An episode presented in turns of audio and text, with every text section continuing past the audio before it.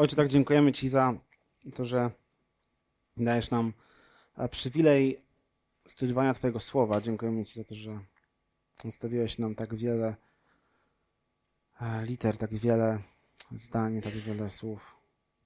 Dziękujemy Ci, Ojcze, za to, że nie zostawiłeś nas tutaj samych, że mm, objawiłeś się nam również e, przez swoje słowo i dziękuję Ci za to, że możemy poznawać Ciebie, że możemy uczyć się na Twój temat, e, a dzięki temu możemy poznawać siebie, e, zobaczyć, jaki jest Twój plan dla życia człowieka, jak Ty patrzysz na nasze życie, jak Ty patrzysz na, to, na nasze wybory, decyzje, zachowania.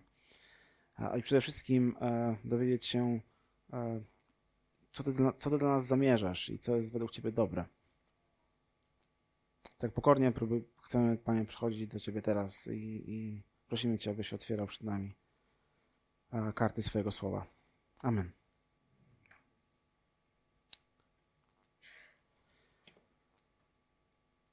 Chciałbym, żebyśmy kontynuowali jakiś czas temu, zaczęliśmy, więc chciałbym, żebyśmy kontynuowali um, studium y, na temat e, człowieka, którego poznajemy w Starym Testamencie, króla Dawida konkretnie. E, jakiś czas temu e, w zasadzie zaczęliśmy e, czytać na temat tej osoby i mówiliśmy o tym, czy patrzy, przyglądaliśmy się walce Dawida z Goliatem i patrzyliśmy, w jaki sposób poznajemy w ogóle tę postać. Przyglądaliśmy się temu właśnie, w jaki sposób Dawid w ogóle wchodzi na, na tą scenę, która jest zdominowana dotychczas przez króla Saula, króla Saula, który popada e, po jakimś czasie bycia królem Izraela, popada w niełaskę zarówno wśród Bo w Bożych oczach, jak i, jak, i w jak i w oczach ludzi, którzy tego Boga reprezentują, między innymi w oczach proroka Samuela. No i Bóg e, odrzuca Saula, natomiast Saul jeszcze e, nie od razu zostaje obdarty ze swojej godności królewskiej. Cały czas jest królem i na miejsce Saula Bóg powołuje i namaszcza młodego chłopaka, którego nazywa się Dawid. E, no i właśnie Dawid wkracza na, na scenę, e, kiedy pokonuje, pokonuje Goliata, wielkiego przeciwnika. E, natomiast kiedy przyglądamy się temu tekstowi z pierwszej księgi Samuela dokładnie, to widzimy, że Dawid jest gdzieś tam obecny pomiędzy wierszami. Między innymi widzimy, że dostaje taką troszeczkę może dzisiaj byśmy powiedzieli, pracę na pół etatu na dworze, kiedy, e, kiedy częściowo zajmuje się trzodą swojego ojca, częściowo, e, częściowo pracuje na dworze i tam, e, tam pomaga, tam gra również na harfie dla, dla króla Saula. I chciałbym, żebyśmy dzisiaj mm, zaczęli czytać tekst pierwszej księgi Samuela, kontynuując właśnie tą, tą podróż przez życie Dawida od rozdziału 24. Jeżeli macie swoje Biblię, to jest bardzo dobrze, bo będziemy, e, bo będziemy ich potrzebować, dlatego że e, mamy. Chciałbym dzisiaj, żebyśmy się, nie tylko dzisiaj, ale, ale również następnym razem, chciałbym, chciałbym, żebyśmy przyjrzeli się dużej porcji Pisma Świętego naraz. To znaczy, nie chciałbym się skupiać na jednym fragmencie, ale chciałbym, żebyśmy z lotu ptaka spojrzeli na pewne sytuacje w życiu Dawida i dzisiaj chciałbym, żebyśmy e, zobaczyli czego możemy się nauczyć o pokorze od Dawida. E, I, później, znowu patrząc na tę sytuację i, na kilka innych sytuacji, chciałbym, żebyśmy zobaczyli, e, czym jest, czym jest sukces, kiedy patrzymy na życie, na życie Dawida i w jaki sposób mamy podchodzić do sukcesu. Natomiast dzisiaj dzisiaj chciałbym, żebyśmy skupili się właśnie na tej pokorze, e, więc jeżeli, ma, jeżeli macie swoje Biblię, otwórzcie je, możecie zapiąć pasy, bo będziemy bardzo, duże tekst, bardzo dużo tekstu, będziemy przechodzić przez bardzo duże porcje tekstu bardzo szybko. Natomiast zaczniemy od 24 rozdziału i tutaj się zatrzymamy na najdłuższą chwilę. Od pierwszego wersetu będę czytał. Dawid wyruszył stamtąd i zatrzymał się w niedostępnych miejscach Engedi. Gdy, gdy Saul powrócił z pościgu za Filistynczykami, doniesiono mu, oto Dawid jest na pustyni. Wziął wtedy Saul ze sobą trzy tysiące wojowników wybranych z całego Izraela i wyruszył, aby tropić Dawida i jego wojowników na wschód od skał Kozic. Doszedł do szałasów owczych przy drodze, gdzie była jaskinia. Saul wszedł do tej jaskini z potrzebą. Dawid zaś i jego wojownicy siedzieli w głębi jaskini. I rzekli wojownicy Dawida do niego, oto jest dzień, o którym zapowiedział ci Pan, wydam twoich wrogów, twoich wrogów w twoje ręce i będziesz mógł zrobić z nimi, co tylko będziesz chciał. Wstał tedy Dawid i uciął ukradkiem kraj płaszcza Saulowego. Lecz potem ruszyło Dawida sumienie, iż uciął kraj płaszcza Saulowego i rzekł do swoich wojowników, broń Boże, abym miał uczynić tę rzecz memu Panu, pomazańcemu pańskiemu, podnosząc swoją rękę na niego, gdyż jest pomazańcem pańskim. I zgromił Dawid swoich wojowników tymi słowami, nie pozwolił im wystąpić przeciwko Saulowi. Saul zaś wstał, wyszedł z jaskini i poszedł swoją drogą.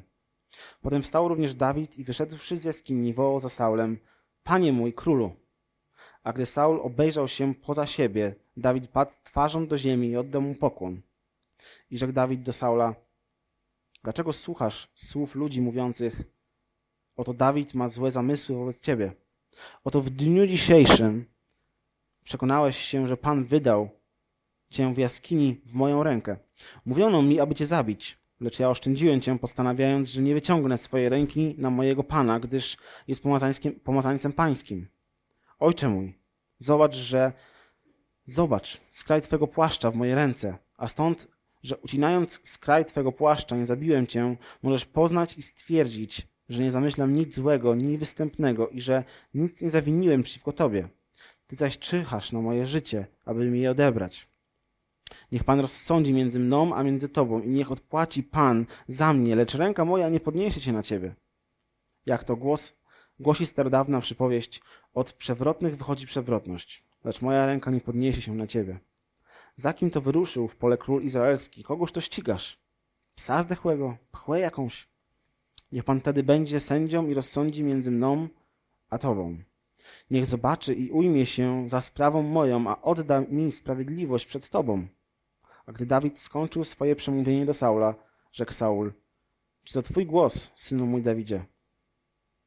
I wybuchnął głośnym płaczem i rzekł do, i rzekł do Dawida, jesteś sprawiedliwszy ode mnie, gdyż Ty wyświadczyłeś mi dobrodziejstwo, a ja wyrządziłem Ci zło. I dałeś dziś dowód, że postąpiłeś przede mną szlachetnie, nie zabijając mnie, choć Pan wydał mnie w Twoje ręce. Gdy ktoś natknie się na, na, na swego wroga, czy pozwala mu spokojnie odejść?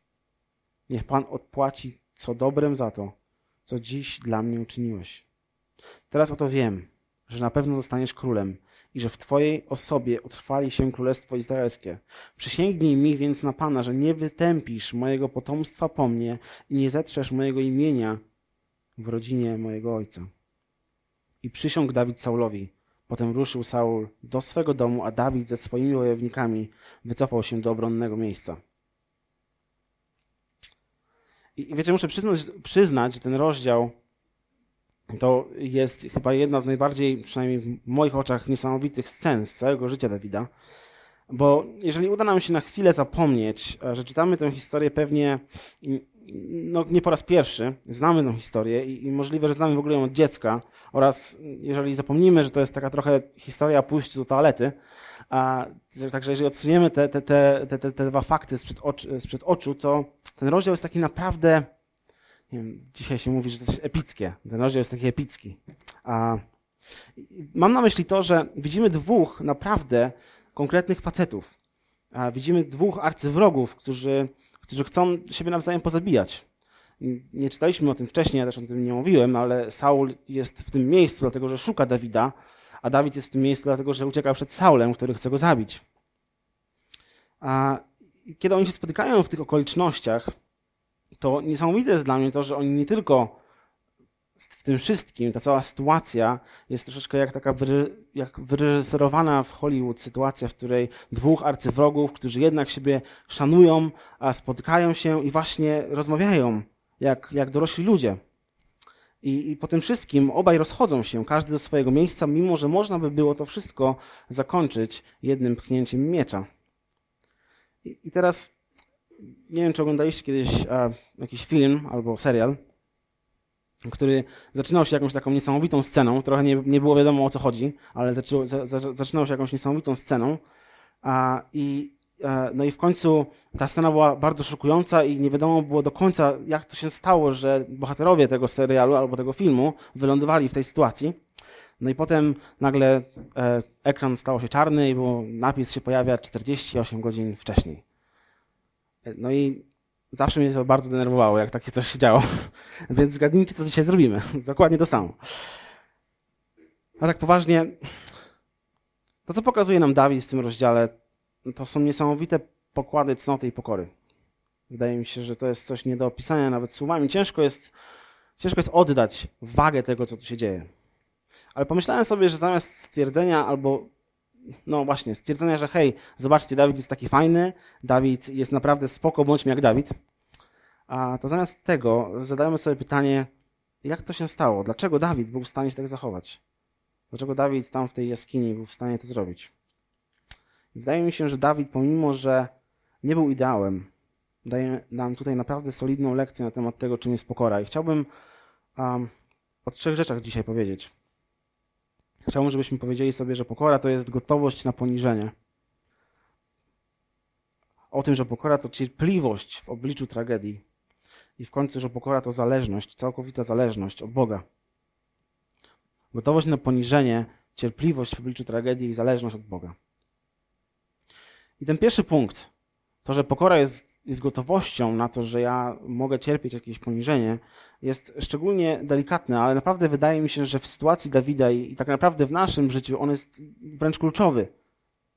I, I, wydaje mi się, że to jest naprawdę niesamowite i fajne, że możemy zobaczyć to właśnie na przykładzie Dawida, bo nie chodzi mi o to, że Dawid był osobą, która na siłę się umartwiała, która na siłę szukała jakiegoś poniżenia, która na siłę próbowała e, spowodować albo znaleźć się w sytuacji, w której ktoś mu przyłoży.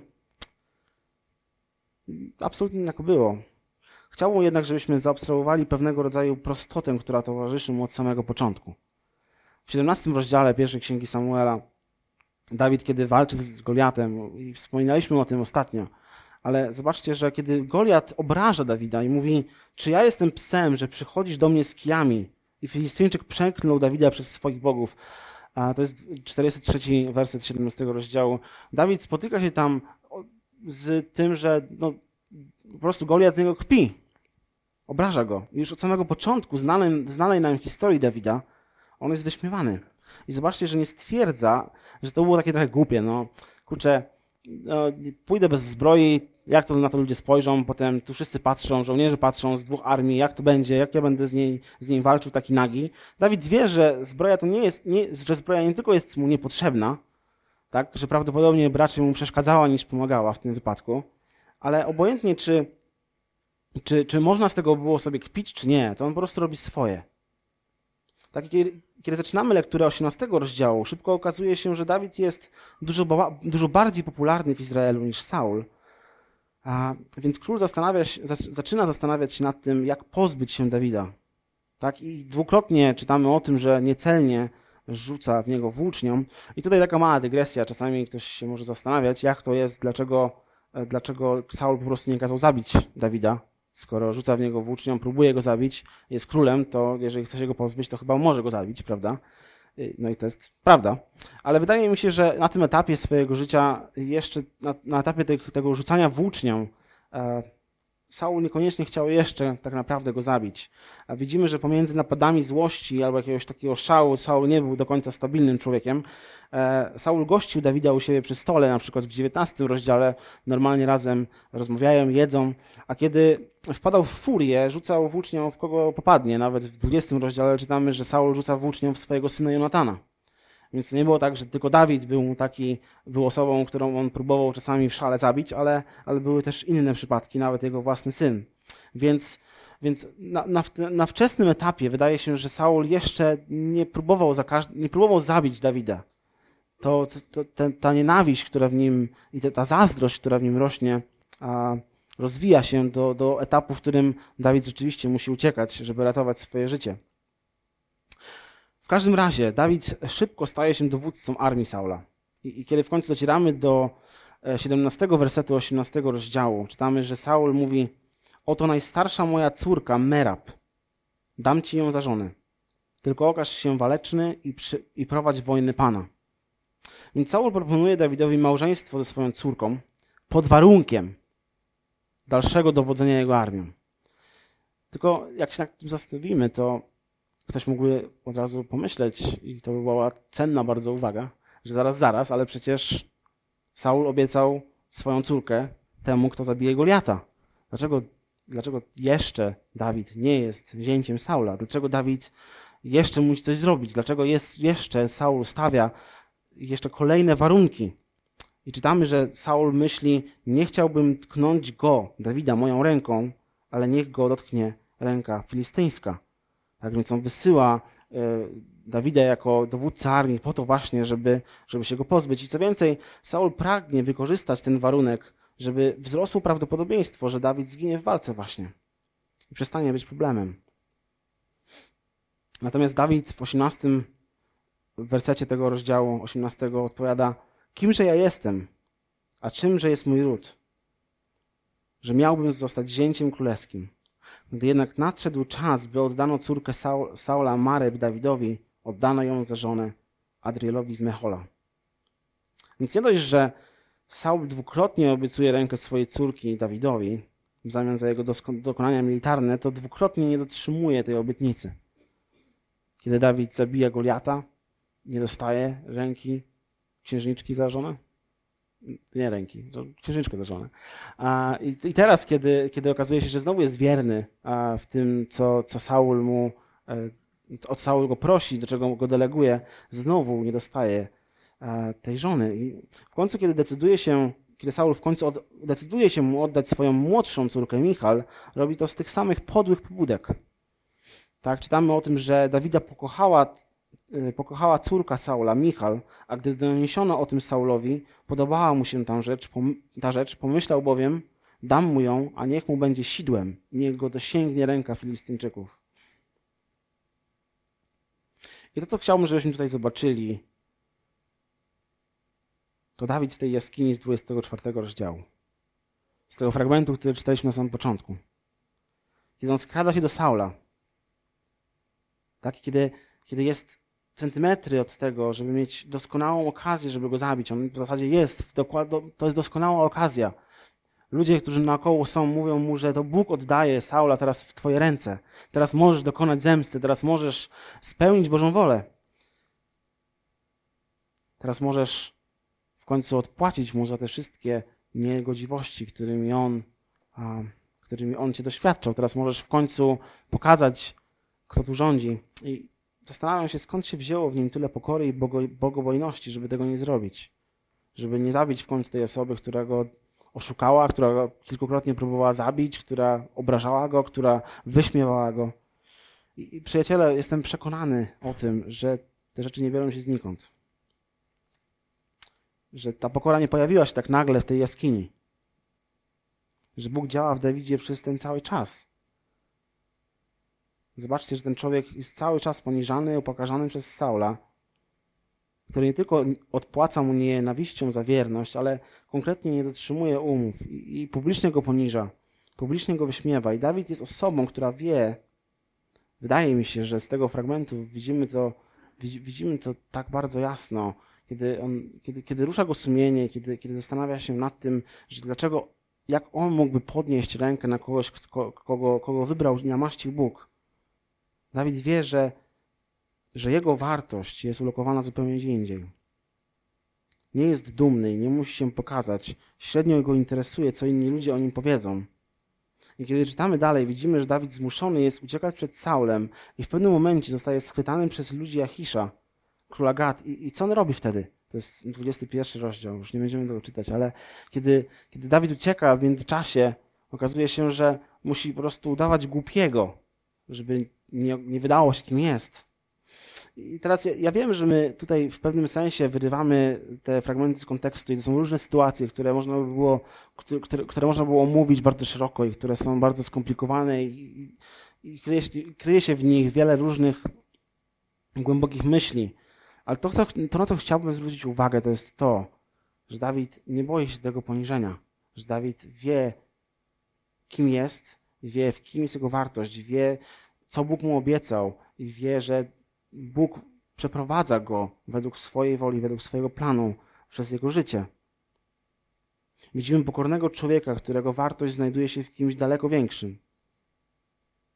I wydaje mi się, że dzięki temu on jest wolny W sensie jest gotowy na poniżenie, jest gotowy na poświęcenie swojej godności, jest gotowy na poświęcenie swojego dobrego imienia, jakbyśmy chcieli to nazwać może dzisiaj.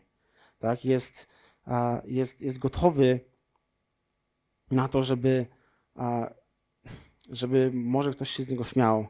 Jest gotowy też na to, żeby nie szukać tej sprawiedliwości za wszelką cenę samemu.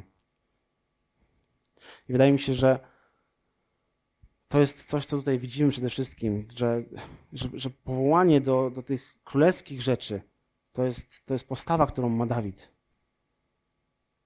Powołanie do wielkich rzeczy to jest przede wszystkim postawa, którą on ma.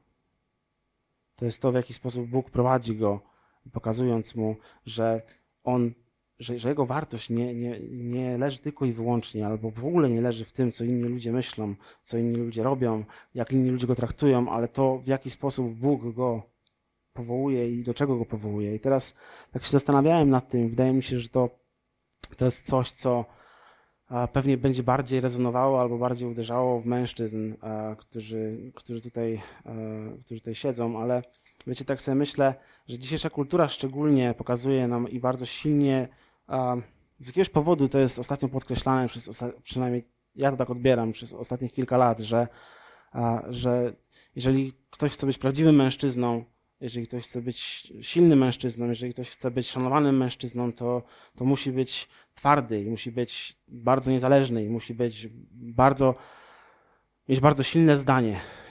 Jeżeli ktoś chce być samcem alfa, to musi być twardy, po prostu. I, I, nie ma tam miejsca na pokorę, nie ma tam miejsca na uległość, nie ma tam miejsca na, na poświęcenie, nie ma tam miejsca na ofiarę. A jeżeli ktoś nie jest taki, jeżeli ktoś nie jest bezkompromisowy, to znaczy, że, że nie warto, za, nie warto z tej osoby brać przykładu. I, I, szczególnie wydaje mi się, że jest to, znaczy jest to bardzo stygmatyzowane dzisiaj, przynajmniej ja to tak odbieram. I czasami w takich sytuacjach, które, a, które są wręcz. E, wydaje mi się, że to jest straszne, że jako, że jako, że jako społeczeństwo zaczynamy to robić. E, jedną z najbardziej, z najgorszych rzeczy, które przynajmniej tak jak odbieram to czytając różne rzeczy w internecie, jedną z najgorszych rzeczy jako, jako mężczyzna możesz zrobić, to jest e, zaopiekowanie się albo poślubienie kobiety, która ma dziecko z innego związku, albo z jakiegokolwiek innego powodu, czy to była jakaś tragedia, albo czy to był jej błąd życiowy wcześniej e, i tak dalej, to ostatecznie, chodzi mi o to, że ostatecznie naj, to jest najbardziej,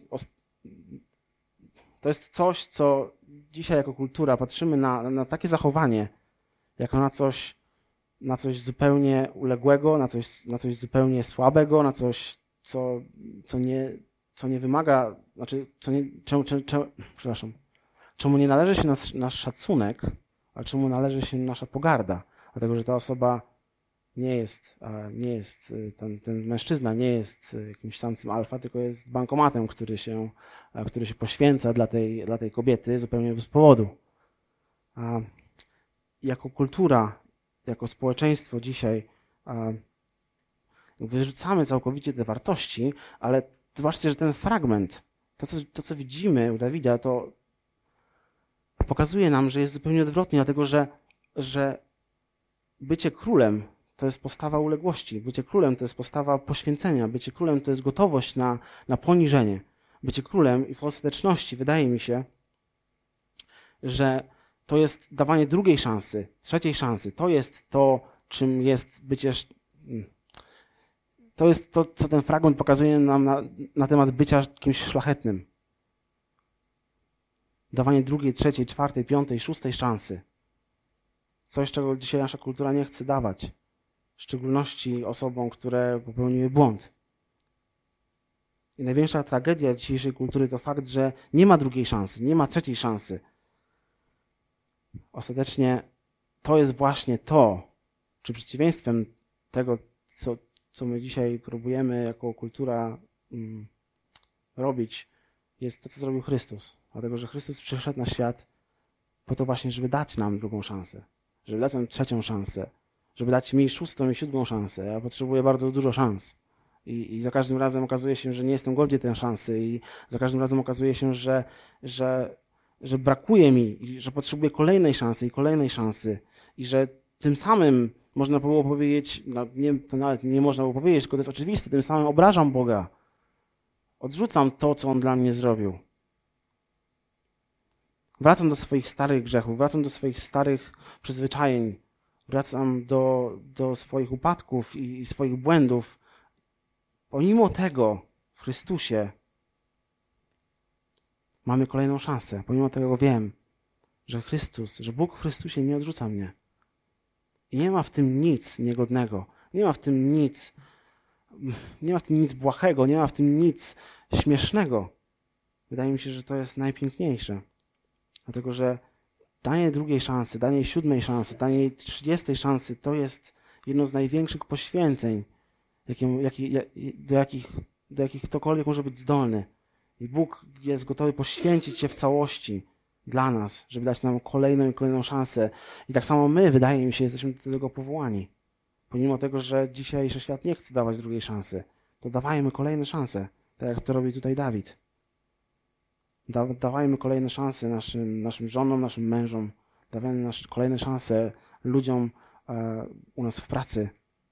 Dawajmy kolejne szanse naszym dzieciom. Pomimo tego, że może wydawać się, że to już jest poniżające dla nas. Bądźmy gotowi na to poniżenie. Bo tym jest właśnie pokora. To jest bycie szlachetnym. Po drugie, to co widzimy tutaj u Dawida, to jest to, że pokora to jest również niesamowita cierpliwość w obliczu tragedii. I musimy spojrzeć na to, jak rozwija się historia Dawida. Okazuje się, że sprytny plan Saula żeby pozbyć się niewygodnego konkurenta poprzez wysłanie go na bardzo ryzykowne działania wojenne. On się nie powodzi, co więcej, raczej przysparza chwały i, i uwielbienia Dawidowi. Tak, niepokorny król postanawia wziąć sprawy w swoje ręce. W 19 rozdziale o tym czytamy, od 10 wersu, że Saul chciał przebić Dawida włócznią, przygwoździć go do ściany, lecz ten wymknął się Saulowi. Dawid zaś uciekł i uratował się. Tejże nocy wysłał Saul oprawców pod dom Dawida, by go pilnowali i rano go zabili. Lecz Michal, jego żona, doniosła o tym Dawidowi, mówiąc, jeżeli w ciągu tej nocy nie ujdziesz z życiem, jutro zostaniesz zabity. Michal spuściła Dawida na dół przez okno, tak iż uszedł i wymknął się i uratował. Dawid więc zostaje zaatakowany przez własnego teścia we własnym domu w nocy, w najbardziej podły sposób, chyba jaki można sobie wyobrazić, i musi uciekać, żeby ratować swoje życie. I od tego momentu ta, ta sytuacja rodzinna Dawida i szczególnie ta sytuacja, relacja pomiędzy Dawidem a Saulem staje się już naprawdę bardzo napięta. Teraz już wszelkie pozory zostały odrzucone, oni już teraz są otwartymi wrogami. Dawid musi uciekać, ponieważ zostanie zabity in, inaczej. Początkowo Dawid znajduje schronienie u proroka Samuela. To jest druga część rozdziału 19, lecz i tam w końcu dosięga go nienawiść Saula, musi uciekać dalej. Ucieka on dalej do Nob, które było osiedlem kapłańskim i tam znowu spotyka go nienawiść Saula, tam traci, traci życie bardzo wielu z tych kapłanów, dlatego że, dlatego, że y, Saul, y, dowiedziawszy się, że Dawid tam może być, y, y rzeczywiście wysyła tam swoich ludzi i zabija tych wszystkich ludzi. E, natomiast Dawid e, tam właśnie również zostaje mu przekazany niemały artefakt, miecz Goliata. To jest 21 rozdział pierwszej księgi Samuela. Więc ścigany przez opanowanego przez, opanowanego przez nienawiść Saula, który zresztą, e, tak jak mówiłem, właśnie wybija wszystkich kapłanów i tak dalej, dalej Dawid ucieka zostaje pojmany przez ludzi Achisza, o którym wspominałem i, i, w końcu ląduje na pustyni, gdzie dołączają się do niego wszyscy uciśnieni, zadłużeni i rozgorczeni, a on staje się ich przywódcą. Uciśnionych, zadłużonych, rozgorczonych. Dawid staje się osobą, która przeraża Saula. Ma legendarny miecz godny wielkiego wojownika, ludzi, którzy chcą za nim iść. W 23 rozdziale czytamy, że trafiają do niego również kapłani, Niemniej jednak ta sytuacja wydaje się być tak naprawdę coraz gorsza. Nie dość, że musi uciekać ze swojego domu, to jeszcze każde kolejne miejsce, w którym przybywa, okazuje się być nieprzychylne.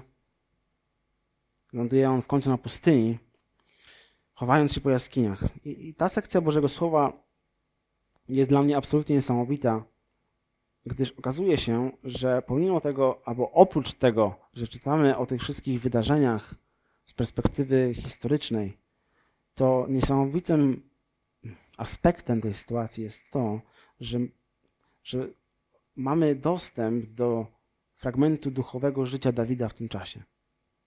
To się, to się nieczęsto zdarza, ale Dawid pisze wiele psalmów właśnie w tym czasie i te psalmy możemy dzisiaj czytać. I Dawid pisze, wiecie co Dawid pisze, kiedy, da, kiedy Saul posyła morderców do jego domu? W 59 psalmie pisze Ratuj mnie od wrogów moich, moich, Boże mój. Chroń mnie przed przeciwnikami moimi. Ratuj mnie od złoczyńców. Wyzwól mnie od morderców. Albo kiedy pojmali go ludzie Achisza w 56 psalmie, drugi werset. Zmiłuj się nade mną, Boże, bo ludzie nastają na mnie. Cały dzień wrogowie uciskają mnie. Albo kiedy musi się ukrywać przed Saulem po jaskiniach. W 57 psalmie Dawid pisze Zmiłuj się nade mną, Boże, zmiłuj się nade mną. Bo Tobie zaufała dusza moja i w cieniu Twoich skrzydeł chcę się schronić, aż przyminie to nieszczęście. Kiedy błąkał się po pustyni, ukrywając się przed gniewem, przed gniewem króla, w 63 psalmie Dawid pisze Boże, Tyś Bogiem moim, Ciebie gorliwie szukam, Ciebie pragnie dusza moja, tęskni do Ciebie ciało moje, jak ziemia zeschła, spragniona i bezwodna. A kiedy doniesiono Saulowi, że przybywa on na pustyni, w 54 psalmie, psalmie Dawid pisze Boże, wybaw mnie w imię swoje i w mocy swojej ujmij się za sprawą moją. Zauważyliście pewien wzór, który się tutaj powtarza. Zobaczcie, jak bardzo Dawid jest zależny od Boga w każdej z tych sytuacji. I zobaczcie, czego tutaj nie ma. Najbardziej szokujące, i znowu, ja wiem, wybrałem tylko pojedyncze wersety z tych psalmów, ale zachęcam, można sobie je całe przeczytać. Najbardziej szokujące dla mnie jest to, że brakuje tutaj w tych psalmach czegoś, w tych sytuacjach. Brakuje przede wszystkim, przynajmniej w moim odczuciu, nie ma tutaj narzekania, nie ma tutaj wypominania, nie ma tutaj obwiniania. Nie ma tutaj żalu jakiegoś wielkiego. Nie ma tutaj rozgoryczenia. I wydawałoby się, że w pierwszej czy drugiej, może trzeciej sytuacji Dawid w końcu, na początku było dobrze, ale w końcu przecież pęknie coś w nim, prawda? W końcu, w końcu, w końcu Dawid zdenerwuje się, w końcu straci cierpliwość.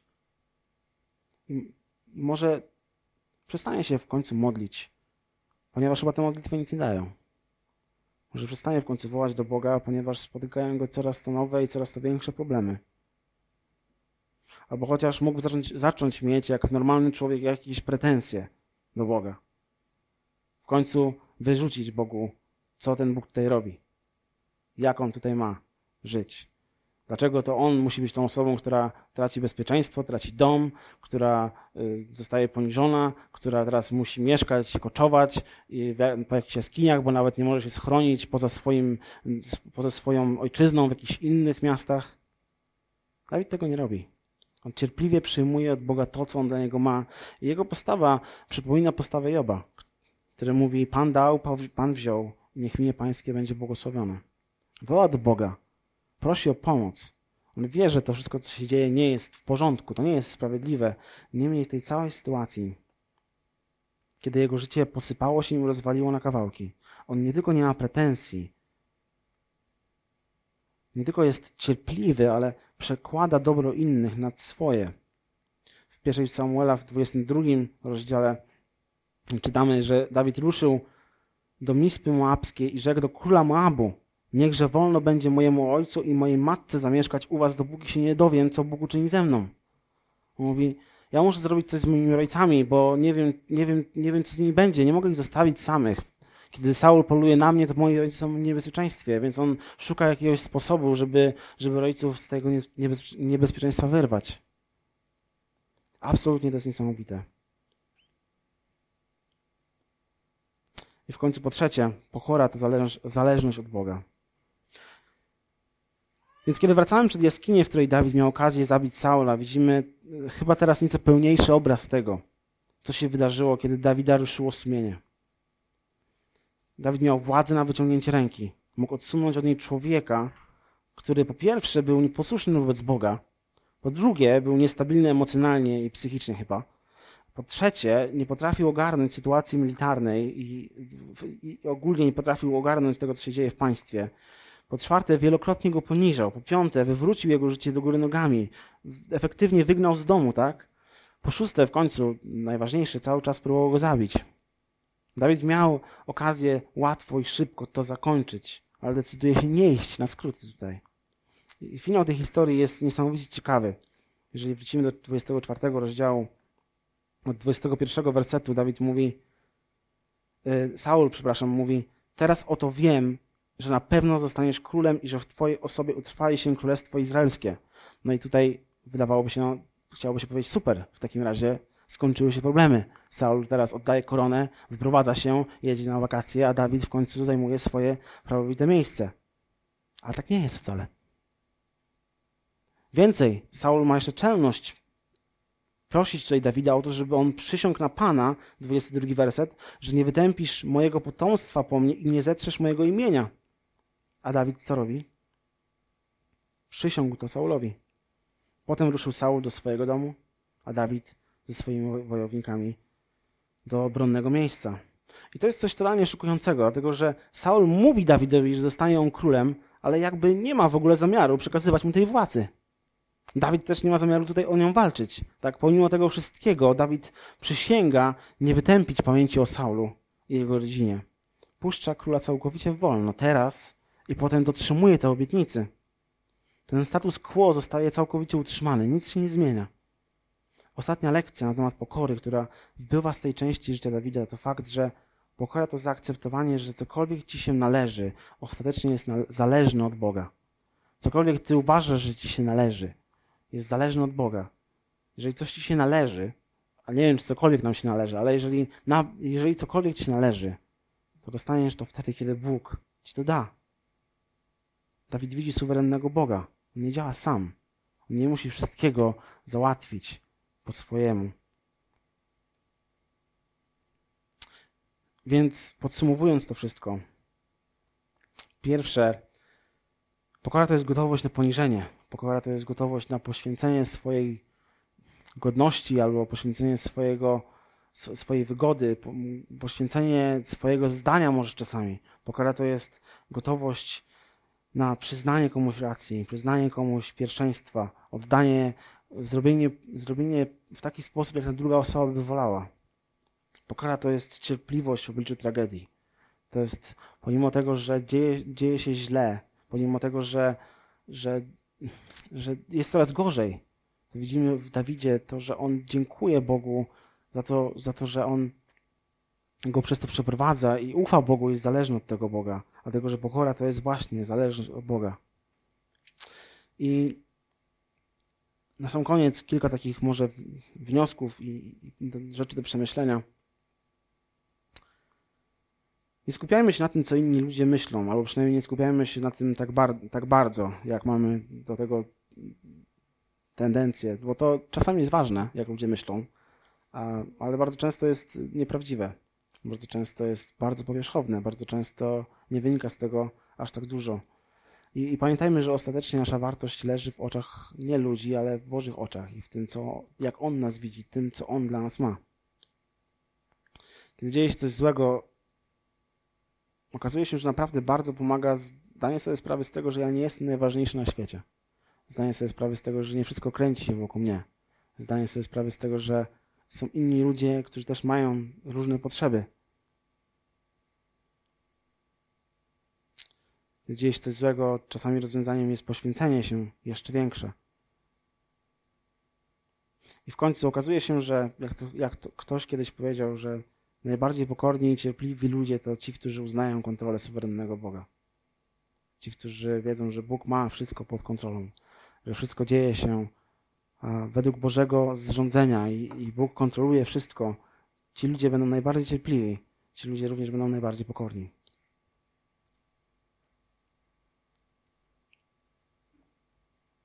Niech nam Bóg błogosławi. Powstajemy do modlitwy.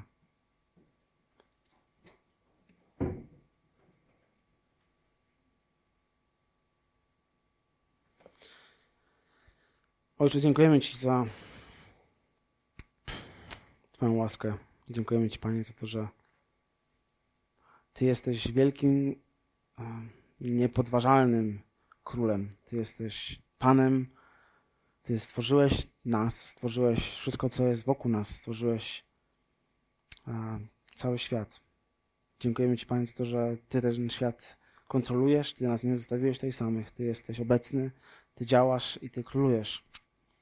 Nic nie wymyka się Tobie spod kontroli. Wszystko jest zależne od Ciebie. Chwalimy Cię, Pani, za to. Dziękujemy Ci za to, że w swojej wielkości Ty dostrzegasz nas.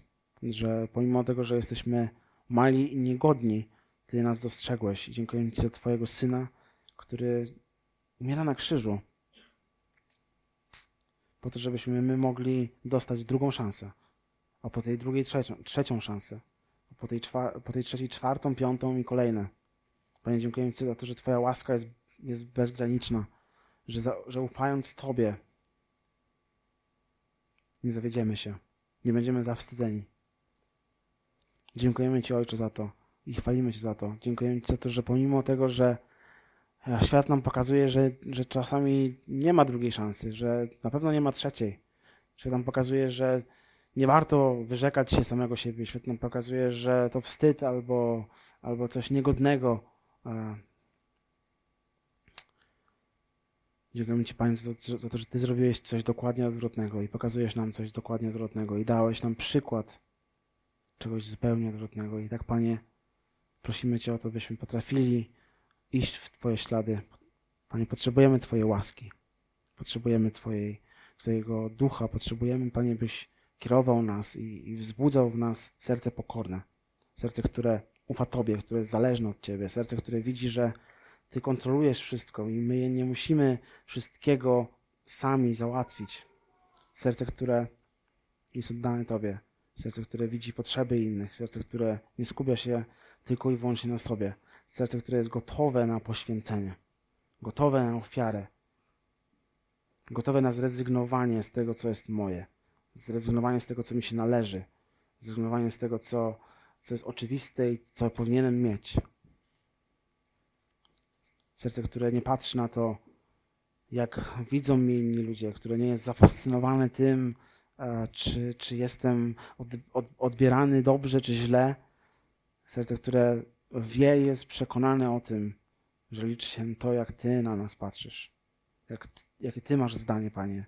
To, co Ty zrobiłeś dla mnie. To, do czego Ty mnie wybrałeś, powołałeś i do czego mnie przygotowujesz i do czego mnie prowadzisz. Ojcze, tak bardzo prosimy Cię o to, byś nas w tym błogosławił. Dziękujemy Ci za przykład Twojego sługi Dawida. Dziękujemy Ci za to, że widzimy, że prawdziwa szlach, szlachetność, prawdziwy, prawdziwy król nie chodzi tam tylko i wyłącznie o pochodzenie, nie chodzi tylko i wyłącznie o narodziny, nie chodzi tylko i wyłącznie o krew, ale chodzi o postawę, którą Ty wzbudzasz, której Ty uczysz i którą Ty pokazałeś w swoim Synu. I o taką królewską, szlachetną postawę prosimy Cię, Panie. Sami nie jesteśmy w stanie niczego zmienić w naszym życiu. Sami jesteśmy zbyt słabi i wyznajemy to. Prosimy Cię, Ojcze, o to, byś nas zmieniał. W imię Twojego Syna Jezusa Chrystusa. Amen.